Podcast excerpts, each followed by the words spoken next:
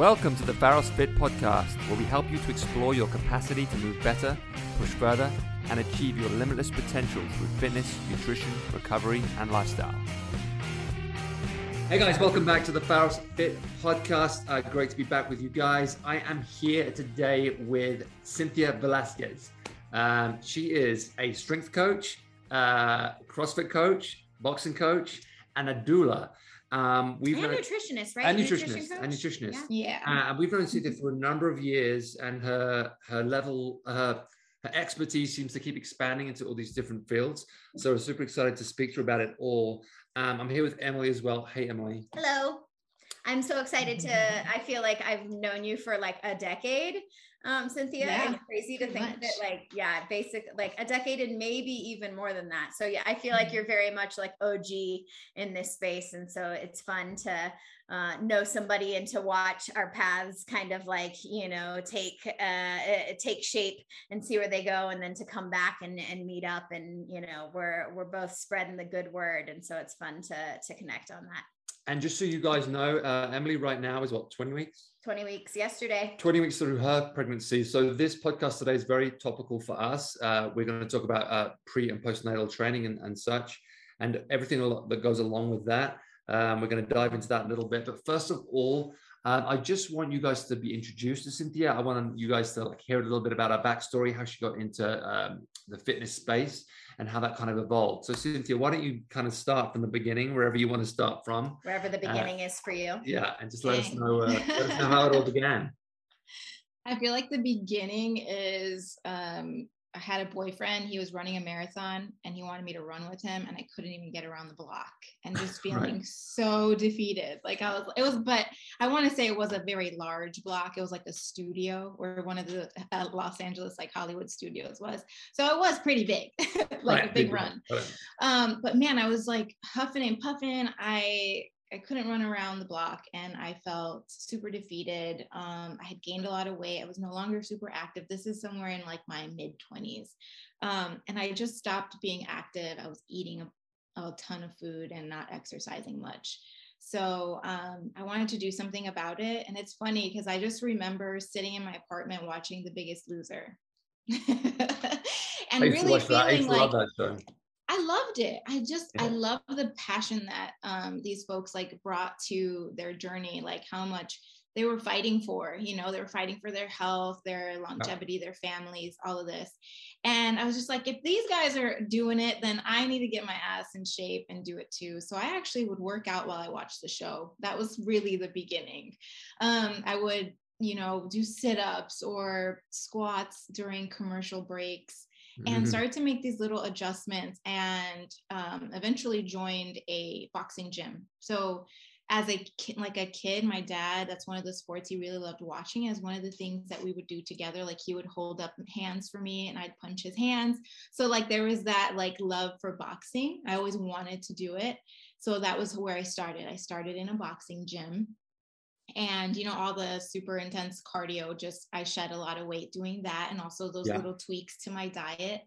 Um, then boyfriend and i moved to west hollywood and right around the corner from a crossfit gym is actually where i met um, emily. And so i yeah and they were offering a free week and i found a flyer and i joined. And that's really like where it, things started to progress a lot more so i got into crossfit and strength training. Again, what year was only, this oh, this was like the first year they opened. I want to say 2010 or 2011, whatever the first year they opened was. I can't remember. Was Hollywood or Brick? Hollywood. Hollywood. Yeah. Oh no, um, Brick. Oh, no, actually. you're right. It Brick. was Brick. You're right. Yeah, yeah. in West Hollywood. Yeah. So um, yeah, joined there and just really loved honest actually let me take that back i didn't love fitness to begin with it was something that grew on me right.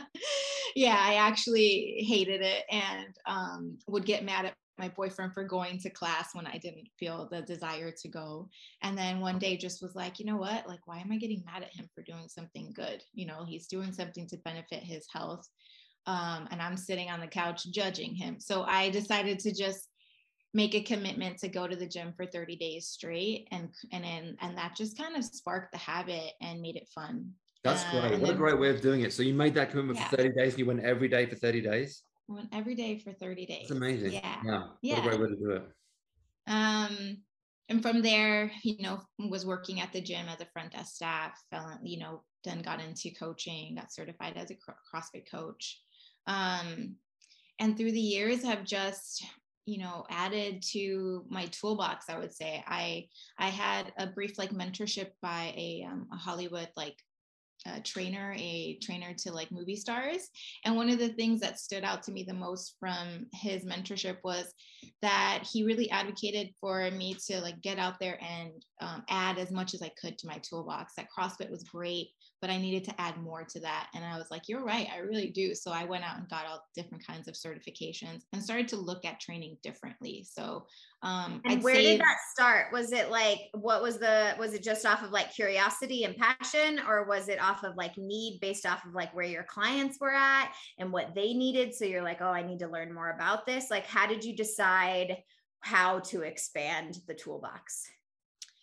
Uh, well, it started with him because it was kind of like one of the things he wanted to see. He wanted to see me do more. Like he liked me, my personality. He thought I would be great with clients. He liked the way that I gave instruction and the energy I brought to coaching.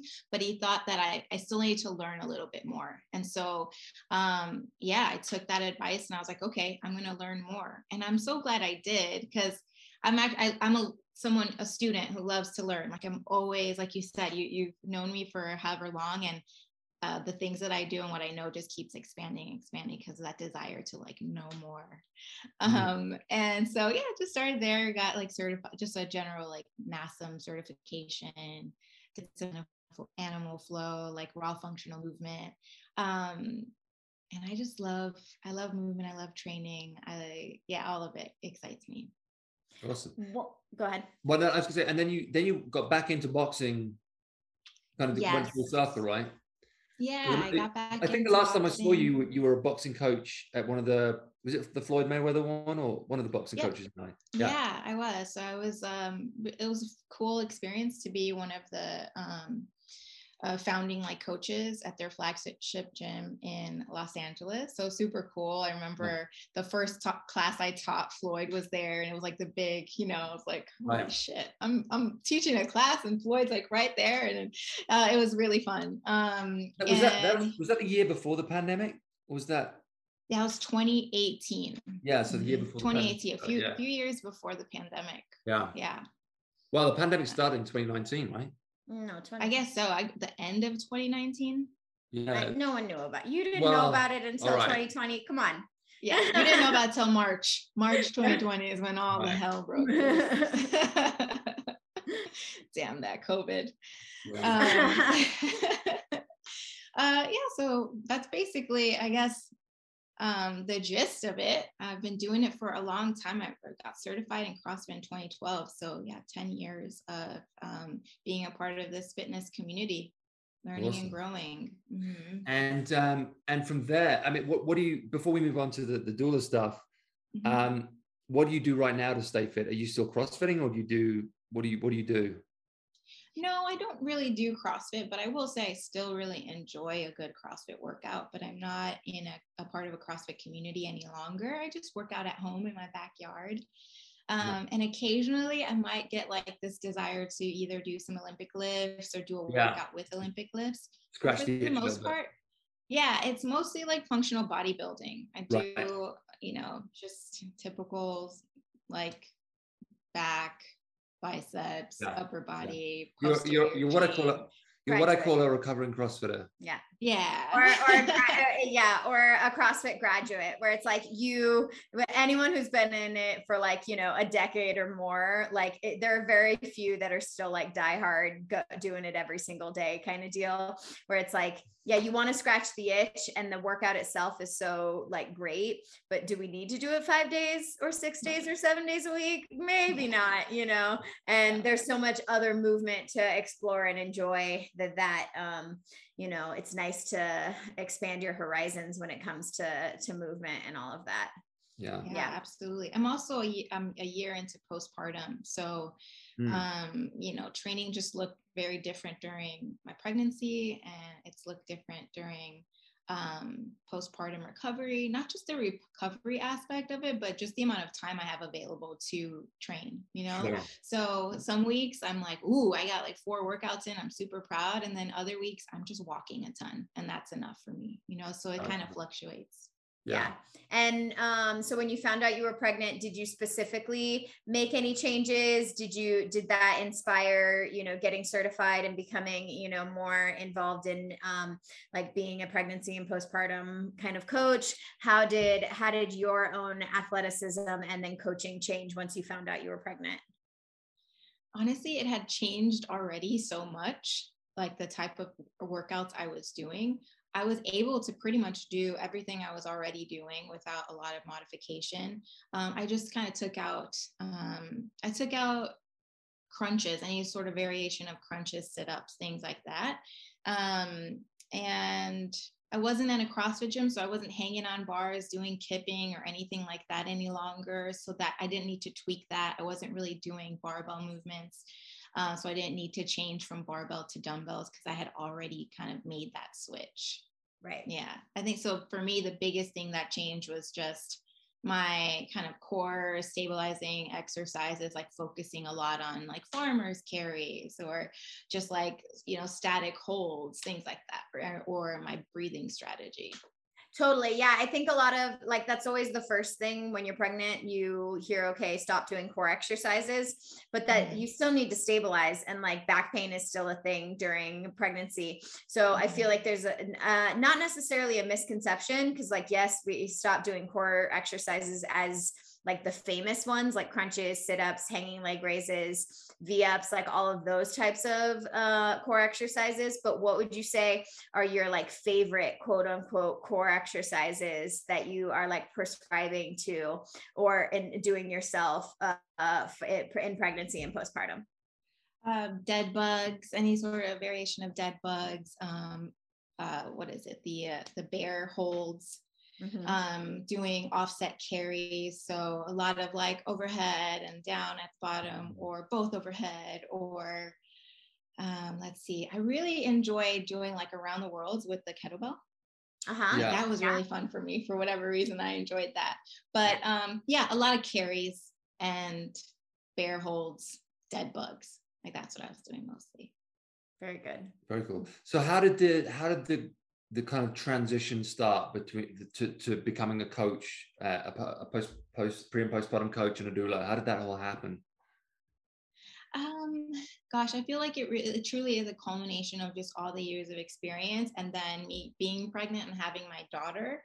Yeah. Um, just I again going back to like the student, and I want to know everything. I want to dive in as much as I can. When I got pregnant, I was just like the student. I wanted to learn everything I could yeah. about um, the process of being pregnant, about labor and delivery.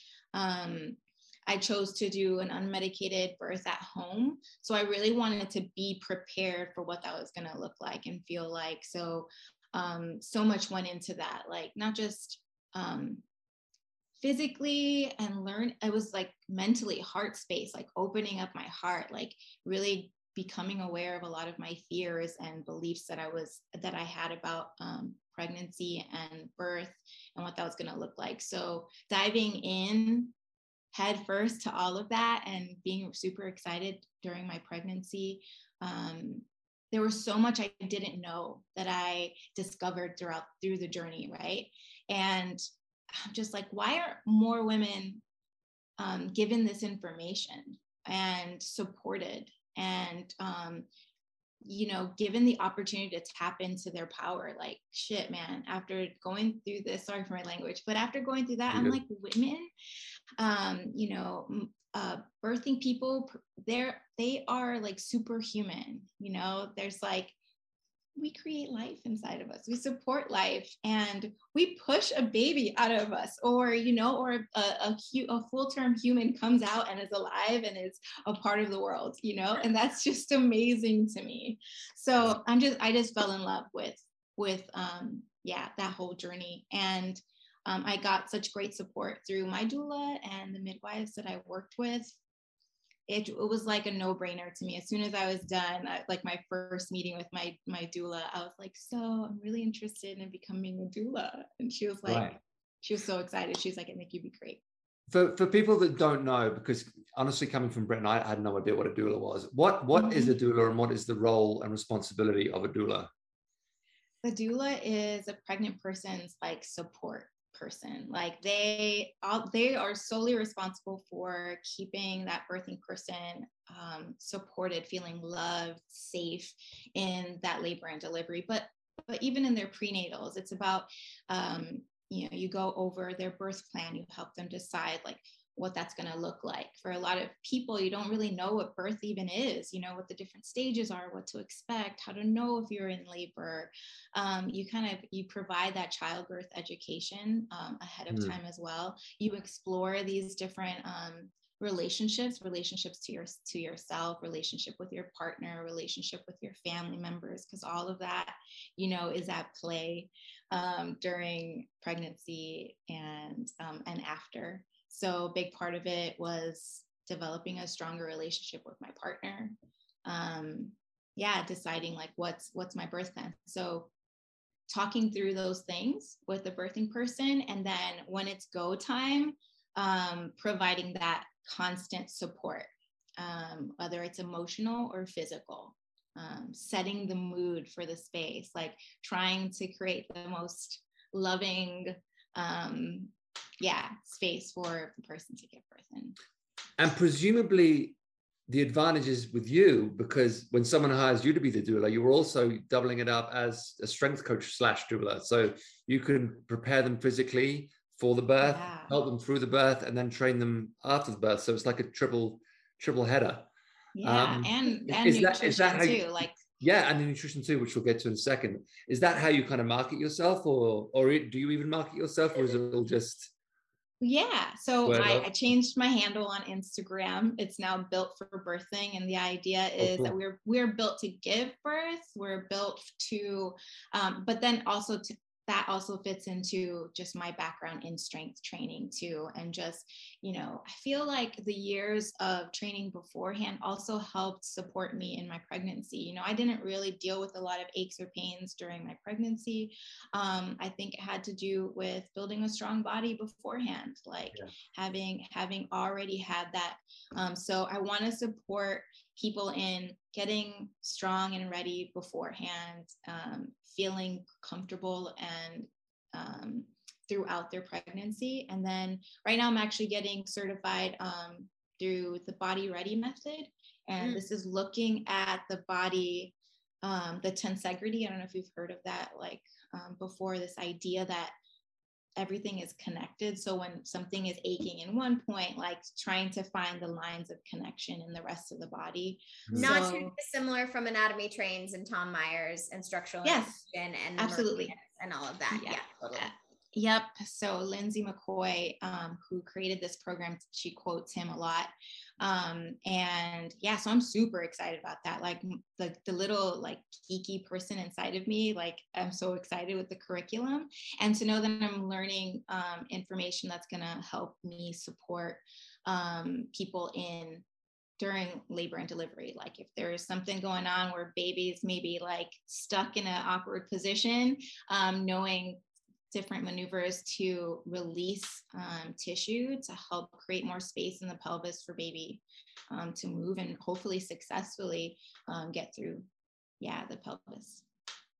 Um, what would you say? So, if someone decides to um, have an unmedicated uh, home birth, what would you say are some like um, advice or like key strategies that maybe worked for you um, and things that you recommend uh, people who are like you know looking for that experience because um, it isn't easy and obviously you know yeah. and there's a lot in the world um, that is uh, that you know you need a lot of like support and a lot of like mental toughness because as soon as it gets tough it's really easy to just like kind of decide um, to uh, you know a different route so um, if mm-hmm. people are really like um, hell-bent on that being their uh, experience what would you say to like help them set them up for success Yeah. First, I want to say if someone chooses an epidural or like doesn't go that route, like I feel like that's totally fine too. Oh, totally. I had a schedule. Yeah.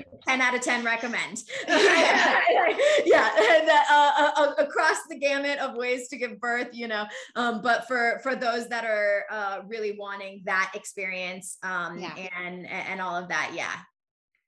So I think it's important to know how you handle, you know, pain and handle stress like beforehand. So becoming really aware of like yeah how you show up in those in those scenarios. So you can so there's a really cool way to do that. There's this um, um what is it called? A sorry my mind blanks sometimes when i'm searching for words and i can't find them. That's all right we're patient an exercise.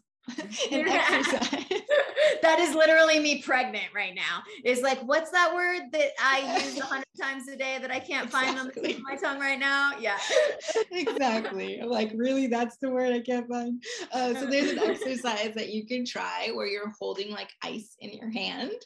Um, for like two minutes it's gonna it's gonna be uncomfortable you could try different like Kira um sorry cry cryo exercises that kind of like test the the limits of you physically um, mm. to see how you respond. And you can do it a few times to see like okay does it help me to have someone talking to me me talking to them while i'm feeling this, this discomfort? Does it help me to visualize instead? So kind of finding what helps you separate yourself from the pain because the pain is going to be there. It's childbirth. There's going to be pain.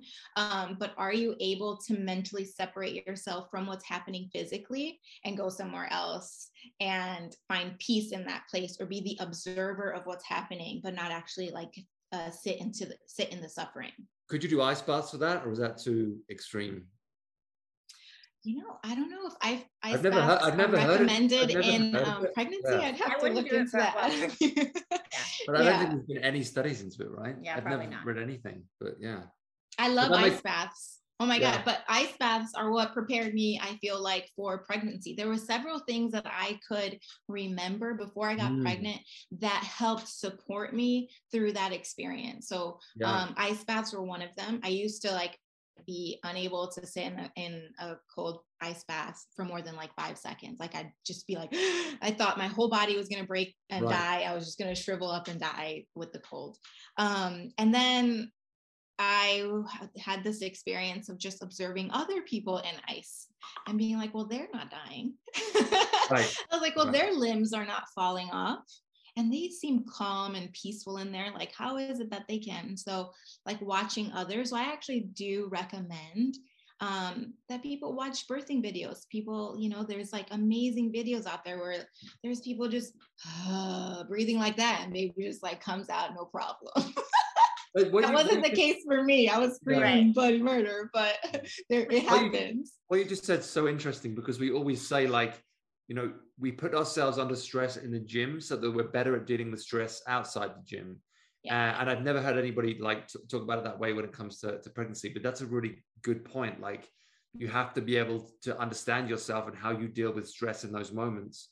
Um, so to create that artificial stress is going to be beneficial for you through pregnancy. That's a great way to look at it. And remembering, recalling it, having a yeah. strategy for, you know, knowing that you've overcome and been through and, uh, you know, endured a lot and how mm-hmm. that's how that happened. Um, you know, you can tap into that power as you, as you called it to be able to, um, to you know do that so that's great so knowing that it's painful and having a strategy to separate yourself from the pain that's a great kind of first step mm. any other kind of like advice or recommendations you give to um, women undergoing i mean really any type of because it's not like an epidural is a walk in the park either um, mm-hmm. you know or anything for that matter you know um, so what other kind of like strategies and uh, recommendations or advice would you give um yeah so the knowing part i want to just i want to go to real quick. When you are about to transition when you're about to push your body is sending out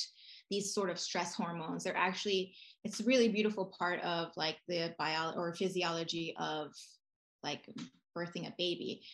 Those stress hormones are purposeful for a baby to prepare baby for exiting and being a part of this new world outside of the womb. But for the person who is giving birth like your your those stress hormones are also running through you so you get to the point where you're like i can't do this i can't do this i can't take this anymore just knowing that when you get to that part that's just the, like the biology doing what it needs to do like it's it's just the part of birth it's a part of that process. So when you get there, like that was helpful for me to know. Like I may get to a point where I'm going to be like, I don't want to do this. I don't want to do this. But knowing that that was just like the normal, like unfolding of birth, right? So when it happened for me, because it did happen for me, I was like, I don't like this. I just remember saying, Oh, I don't like this. I don't like it uh, but no, like in that moment, even though I didn't like what was happening, just like knowing back there in my head was like, okay, this is a normal unfolding. Mm. Um, it helped to communicate with my partner what my desires were. So that was really clear. You know, um, we had a safe word. That was something our midwives um, recommended. So if it really got bad, it's like my word was sprinkles. if I said sprinkles, I wanted either an epidural, I wanted to be transferred to the hospital. Like I was done laboring at home. I was ready for a change. So um, wow. establishing that with my partner and a birthing team. So that I might, if you are choosing to do a home birth, it might be something that your midwives will go over with you anyway. Um, but that was one of them. And I just, um, yeah, I just created a space at home. I had a lot of affirmations up. I meditated a ton throughout my pregnancy. I think it's important to uh, create some sort of ritual between you and baby before baby even arrives. So I would spend a lot of time in meditation, a lot of time talking to her, um, just kind of feeling into the baby's energy because there's like, it's incredible. You're so connected, right? When they're living inside of you. Um, so a lot of that uh, helped too. I had pictures of my grandmothers um, posted um, my grandmothers were from rural parts of Puerto Rico. One of my grandmothers birthed 16 babies at home, the other birthed 10. Oh, wow. So 16? I was like, I was like really grasping into that like ancestral strength. I was like, wow. grandmas, you got me. Let's go. That's awesome. Um, when it comes to strength training, and I know you mentioned a little bit about core before, but were there any like specific strength uh, exercises that you would recommend? I mean, I mean that this can be for all kinds of birthing, obviously, but were there any like you have to do these five movements? These are the most important ones.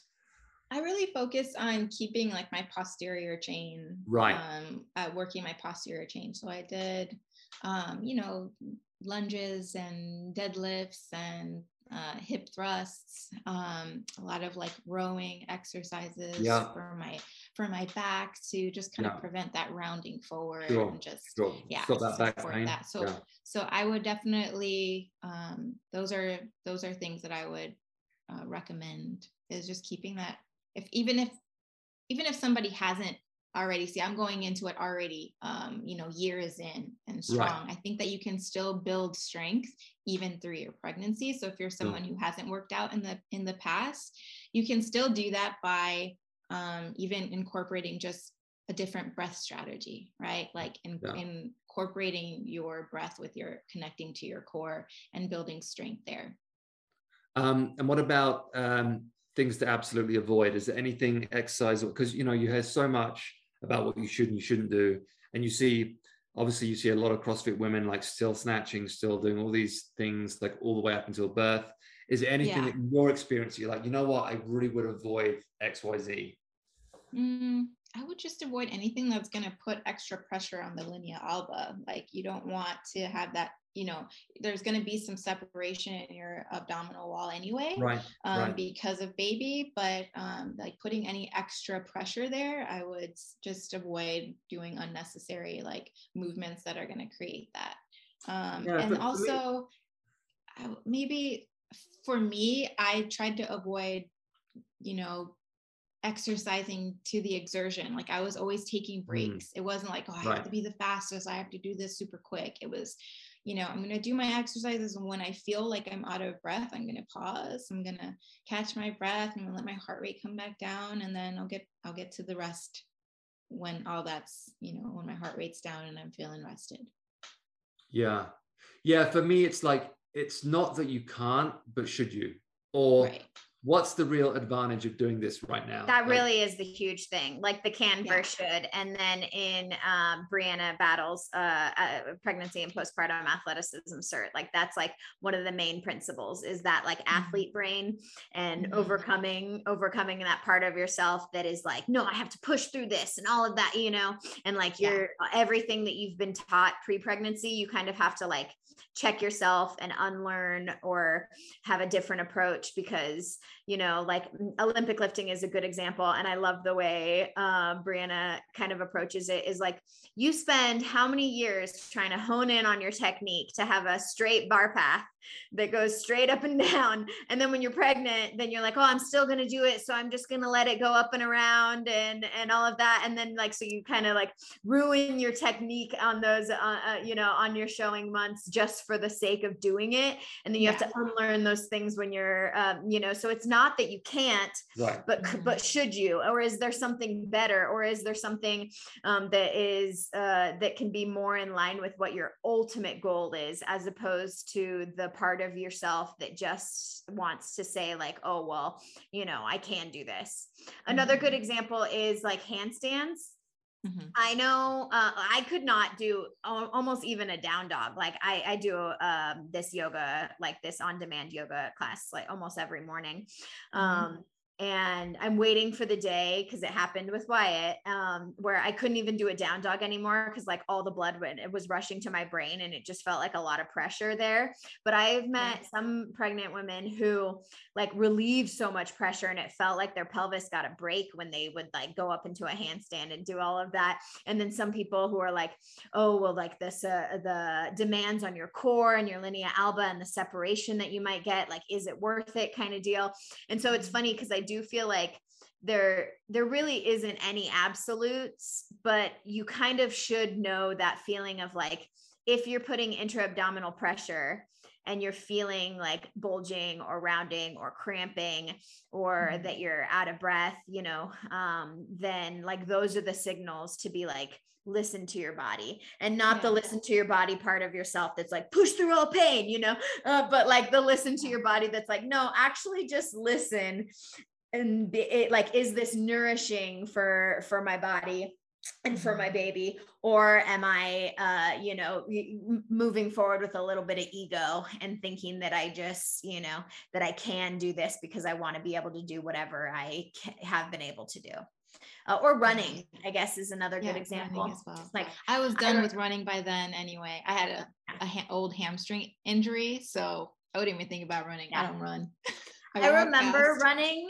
and um like i remember doing some light running and even some light jumping like i remember because breathing strategy we haven't even like talked about that but like that's another form of core work. That was what i was going to add on to your core exercises. Like breathing is a form of core work and and um, navigating whether you're pregnant or not you know mm-hmm. um, nav- navigating your breathing strategies and how to create um, like intra-abdominal pressure and like and spread out throughout as opposed to like coning or like a valsalva type breathing where you're like you know huffing and puffing and push it and like bearing down and pushing out mm-hmm. um, but i remember like jumping and exhaling through the whole range and feeling really good and then when i didn't feel good i just stopped doing it and i remember mm-hmm. running and it was actually i think it was like murph and I remember Memorial Day, and we, while we're not a CrossFit gym, there are some like staple CrossFit workouts that we'll do throughout the year. And Murph is one of those on Memorial Day that we do. Um, mm-hmm. and I modified everything. You know, I'm doing push ups on a box and I'm doing ring rows and my air squats. I could squat forever and live in the bottom of a squat. So I love squatting forever. Um, mm-hmm. But I remember like I, um, it, the our uh, uh, mile run is a loop around Echo Park Lake, which is like beautiful. And so I was like, I'm gonna go.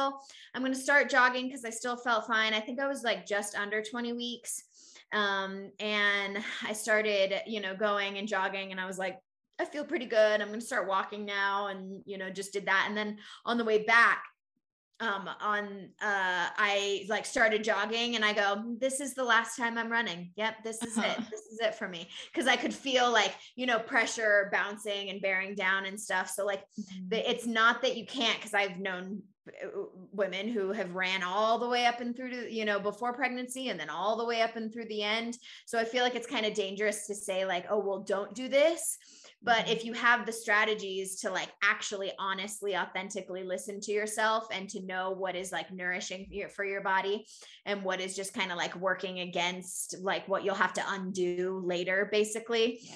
um is a is a good kind of uh, a gauge of uh, uh of what you should be doing you know absolutely yeah and not only and i think it also benefits like t- becoming aware and um, more in tune with your body and how it's responding or what it's doing, whether it's exercising or even just tuning in to what it needs nutritionally.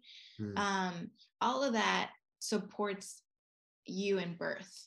Um, be, like the more you can be in tune with yourself, the yeah. more you're going to be in tune with the process of labor you know you're going to intuitively know like how you need to move your body or what what you know what what your body and baby like need to be doing together yeah. um in that process of like a birth so i think yeah practicing that early on during the prenatal time is going to benefit you when it comes down to labor and delivery so once you've you've gone through the prenatal process you've gone through the birthing experience how soon after the birth do you start any kind of like strength training usually or how does that what does that look like I mean, they'll say six weeks for that, but I honestly feel like again, like tuning in to how you feel. Like at six weeks, I wasn't ready. I tried to work out and I was like, mm, no, I was still kind of bleeding a little bit. I think women have to remember it's easy to forget that we've just delivered a placenta that's like the size of a plate right? And that's an organ that was attached to our uterus that is now gone, and there's a wound that needs to heal. And because that wound isn't visible on the exterior, I think women feel like they could just go about like their normal routine quickly after giving birth. And you got to remember there's a wound that's healing. And so like giving it the giving yourself the appropriate time to rest and heal i think is super important. Um you know the first two weeks just lay low like stay in bed. It's hard. You're going to want to like move around and do all kinds of things. But if you can if you can stay in bed in or around it for at least two weeks and then introduce maybe walking afterwards you know light mm. walking. I remember I got caught up by my midwives because I was maybe two weeks postpartum. And um, I went for a pretty long walk. I had done just a little circle around um, the complex I live in. And this day was like, okay, let's go for a longer walk. And I remember on the way back, it wasn't even a mile. Um, on the way back, I was on the struggle bus. Like I was moving slow, like, oh, everything was just like, oh, I don't, I, why did I do this? And sure enough, like the next day, I had a huge like blood you know, um, ball of blood come out of me. And I like text my midwives, hey, should I be should I be concerned? Because it was about a golf ball size. And they say if, if it's bigger than a golf so- golf ball, like let us know. So this was about a golf ball size, like ball, you know, blood clot that came out. And they're like, what did you do yesterday? I was like, hmm, I went for a mm. walk. they're like, hey, we need you to just chill, like just don't do so much. Um, so after that, I was like, okay, I'm gonna take it easy. I did at six weeks, six weeks, try to do a workout that was a bit more intense and involved like the assault bike and like lunges.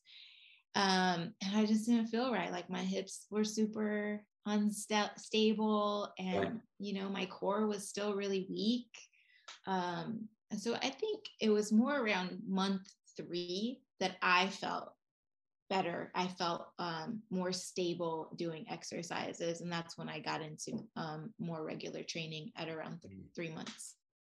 So I guess it's kind of the answer is it's kind of different for everybody. You, like you said, you have to just listen to your own body and just see how you feel and start when it's right for you. Mm-hmm. Absolutely. And when you start, like, you know, give yourself that time, like work on on connecting to your core again. You gotta you yeah. gotta remember everything's just been separated right? And it's yeah. all finding its way back together again. Yeah. Um so taking your time with it. Mm-hmm. so let's talk about nutrition. Um obviously nutrition plays a whole a huge part in this whole thing.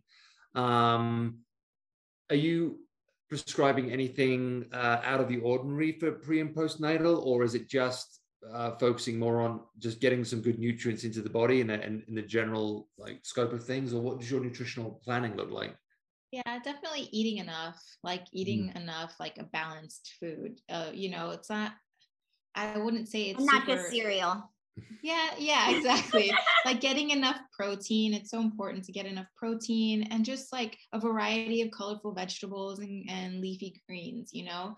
Um, I think overall that's how I coach people in general, you know, whether yeah. you're pregnant or not. But in pregnancy, you can lose your appetite you know maybe you only crave one thing and i don't want to make that like it's not wrong sometimes those cravings are exactly what baby needs like maybe they need a bit more iron so you're like craving like meat you know yeah. um it just kind of depends but overall like remembering that you're building a human uh, so trying to connect that again anytime you can connect to baby i think in the process helps so if you can imagine as you're eating whatever whatever you're eating if it's like strawberries or a piece of salmon that baby's down there just munching down on strawberries and salmon with you you know like if you can see visualize the food actually supporting the growth of your baby it might encourage you to eat a little bit more or to be more right. mindful when you are eating.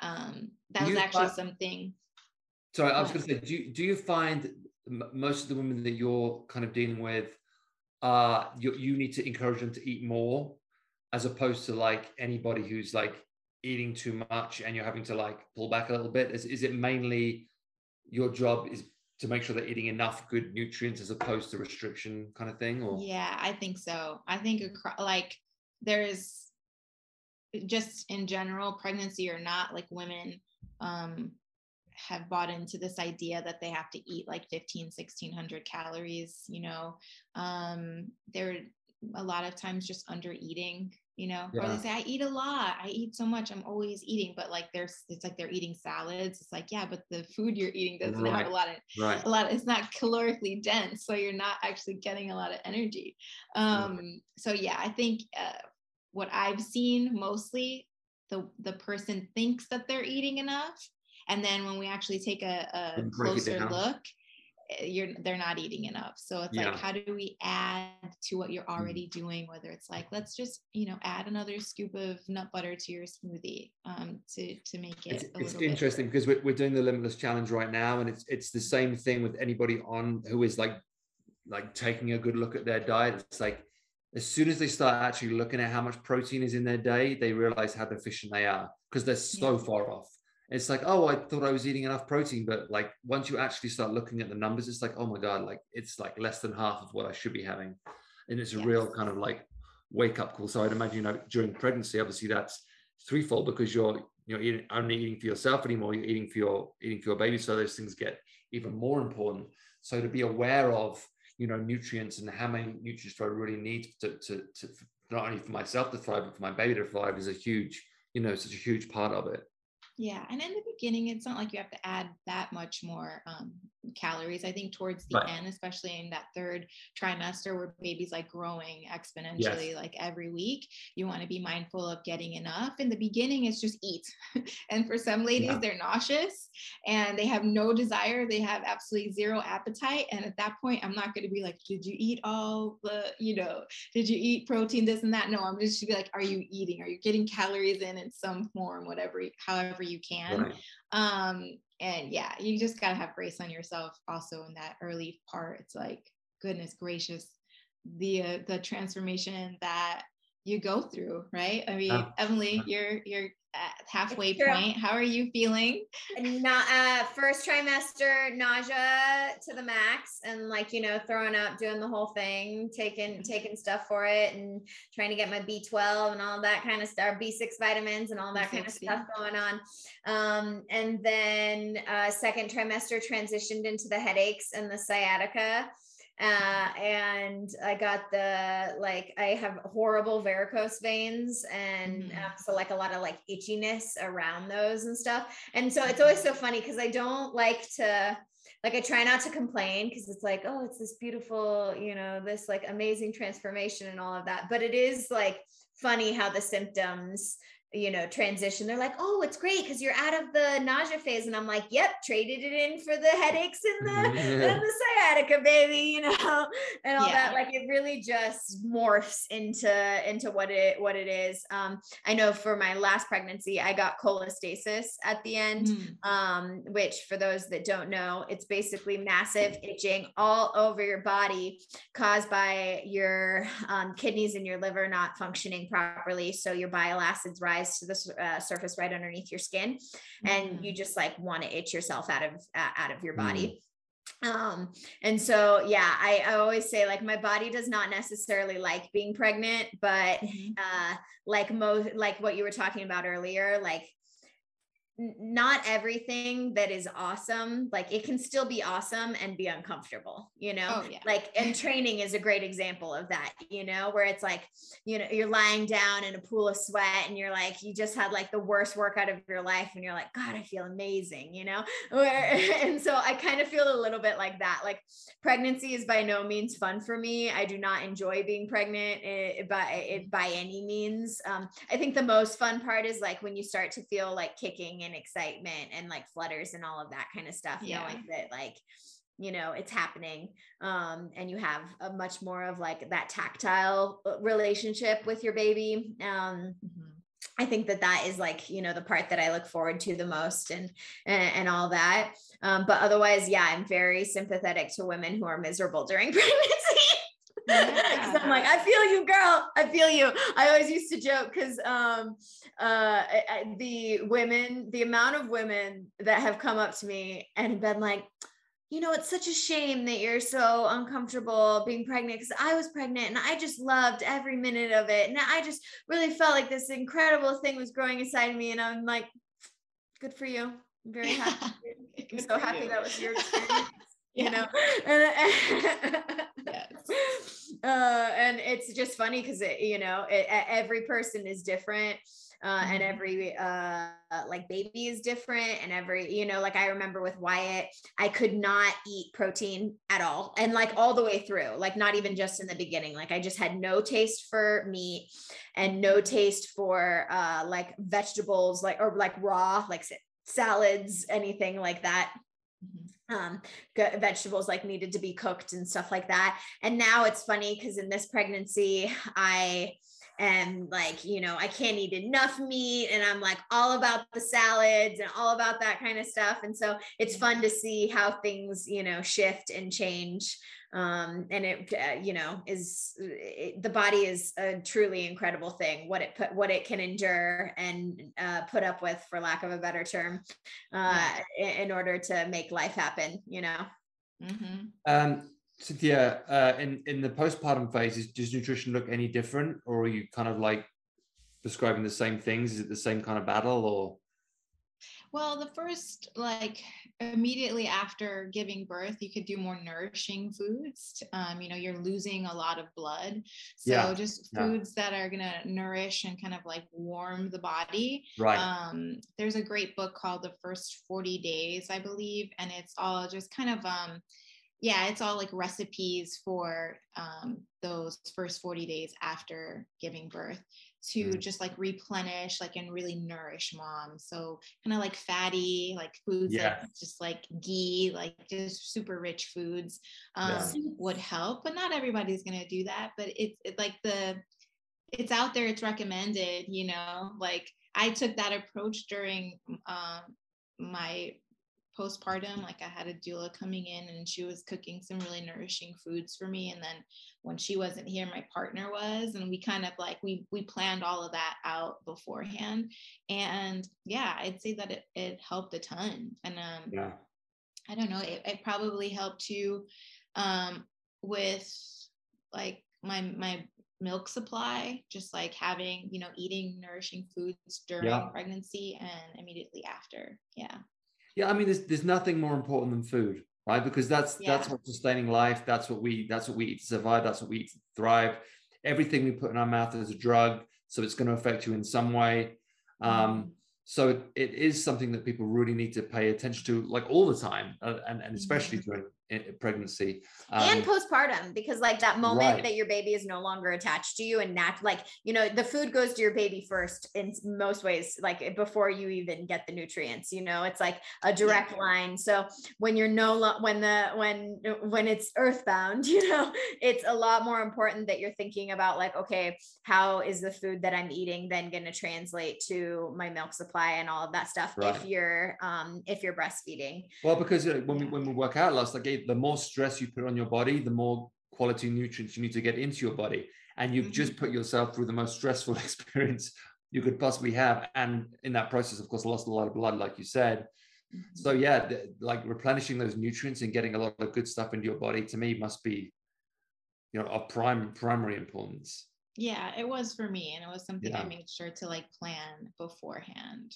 yeah what about and now uh, these days i'm just like like yeah. eating blueberries and all like the little totally. things like all the things that my daughter is eating but i try to cook for her the same way that um like I, yes. she eats what i eat you know yeah. but yeah. i have to be like really on top of it with myself now because it's so easy to just snack on things yeah um, so part of like you know like that self-care and postpartum is like making sure i'm eating enough yeah how, how old is your daughter now He's one. She just turned one on the 11th. Yeah, I saw your yeah. Instagram post. So yeah. we uh yeah. we we found that because in the beginning, Wyatt basically shared meals with Emily, and they just ate the same thing all the time. Mm-hmm. As they get older, it's like they get exposed to like snacks and like chips and like these kind of snacky foods that you don't really want them eating, but it's kind of like unavoidable so you tr- you spend your time trying to balance like make sure he gets some good nutrients in and then like you're gonna have to cave a little bit on ice cream and like jelly babies and like Bambas yeah Bambas or little puff snacks yeah, yeah it's like oh, yeah. yeah. you you find yourself negotiating a little bit as yeah. much as you kind of like and then you feel guilt because you're like oh my god am i being a bad parent is he going to get addicted to this junk food is he going to get diabetes like you get all the these rat, things the poor rabbit hole yeah, yeah.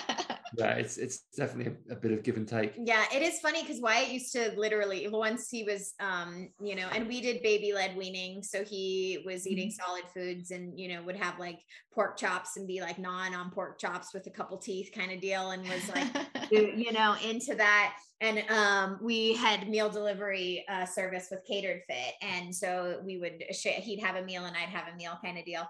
Um, mm. but then now that he's like older it's funny like every meal i feel like something new happens. Like we just had like um like asian and my favorite like broccoli beef.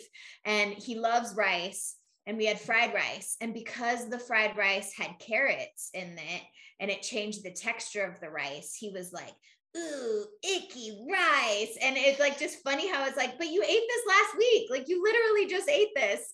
And now like their brain, like, you know, wants to have opinions about things and notices like differences and textures and all of that and kind of stuff. Um, so it's just really funny to watch. Uh, well, the, the, pro- the, pro- the problem is, is they develop the power of choice. Yeah, is that a problem? when, they, when, they, when they're young enough, they don't have any choice. They just eat whatever's in front of them. But they won't, once they realize they do have choice, it's like, no, I'm not eating that. No, I'm not eating that. Yeah. It's like, yeah, it's definitely. Yeah, it becomes, I'm going through it now. She's yeah, one and already super vocal about what she likes and what she right. doesn't yeah. like. yeah, right it's a fun it's a fun thing and then like yeah all those things i'm sure you've uh, experienced and felt them but it's like the oh i'll never like when i'm going to be a parent i'll never insert yeah. whatever yeah. it is here and then you're like nope mm-hmm. totally doing that like um mm-hmm. wyatt we went through sleep training because there was a time when we were moving and, and in between spots and so he was sleeping in the bed with us because he didn't have his own room uh, and then getting out of that was like a process mm. um, and then it went into potty training of course course. And so like we're like, oh, we'll never like positively incentivize like snacks and like gummy bears and ice cream. And then now it's like, you went pee pee on the potty, you get a popsicle, you know. it's like you just can't help it. And it work. The problem is that it totally works. He'll like sit and he's like, Mom, I went pee pee on the potty. You're are you proud of me? I get a popsicle now. And it's like, you know, you're like, yeah, son, you get a popsicle. Whatever you want. Just keep peeing in that potty. yeah, yeah. I'm, I'm hoping just to keep sw- making us proud. I'm hoping to switch it to pull ups soon. You want people in the body? Great, you get five pull ups. Yeah. my, my partner is very he's very strict on like food stuff he he's a vegan i was vegan um, for a little bit and i went during pregnancy though i really craved eggs and salmon so i broke away from that and now i'm back to eating all the things but my partner is vegan and he's very um, yeah he he cares about all the foods that she's going to be eating and and he reads all the ingredients and yeah he's very very strict on those things right now. He doesn't even like the Bambas that much. I'm like but they're just it's, a little puff snack. I know it's such a hard thing though because like you realize as you grow like you know as they're growing you're growing and you're becoming less like stringent and strict because like there's there's just a give and take you know? So it'll be interesting Absolutely. to see kind of yeah, how yeah. he grows in that um and and how things shift there uh because yeah i remember being like you know yeah we'll never give him gummy bears. And now we're like on a three hour drive going back and forth to la and uh Idyllwild and we're like here's some gummy bears you know? And it's just like what ends up happening you know? What about uh we didn't really talk about supplements. What about supplements during this whole process? What what are your kind of like go tos? Mm. Uh, honestly, I don't do a lot of supplementation. I I took a prenatal vitamin. Um, when I was doing uh, when I was vegan, I was taking like an omega. What is it? Like a seaweed omega three. Yeah. And um, B12. B, yeah. yeah. So I was supplementing with that. But now that I'm eating um, all of the things, I'm yeah. not really doing that anymore um, if someone you already mentioned b6 if you're feeling a lot of nausea that is one of the things i'd recommend. It helps it seems to help or just eating small meals like every several hours can help with nausea too. But yeah that's i just take a prenatal i still take a prenatal and that's it. I've never really yeah. big, been big on supplements.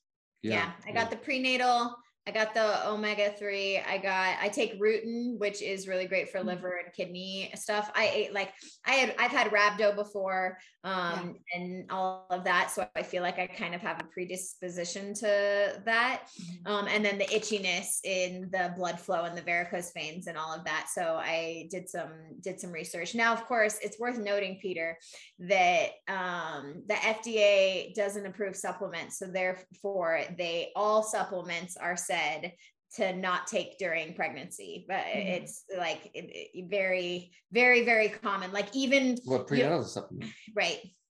I don't know how they got through but um like even little things like um like the bcaas it says don't take while pregnant. The pro some protein powders it says don't take while pregnant. Fda is um, the worst meanwhile they'll approve baby powder that's got arsenic in it. Fuck the fda you heard it here, folks. I just wanted to broadly state that because I know people may be listening and then being like, wait, I should you know, other than a prenatal, like, are you allowed to take supplements? And it's like mm-hmm. totally, you know, under recommendation. They there are very few supplements that are like quote unquote recommended um, you know, to take during I'm, pregnancy. I'm diving into some like herbal, like more homeopathic things um, as I'm like expanding stuff for for doula services. So trying to get into more of that, like um, looking at yeah, homeopathic um, treatment versus very cool. Like cool. So yeah. when we have you back on the podcast, uh, the next time around, you can tell us a lot more about that. yeah. uh, yeah.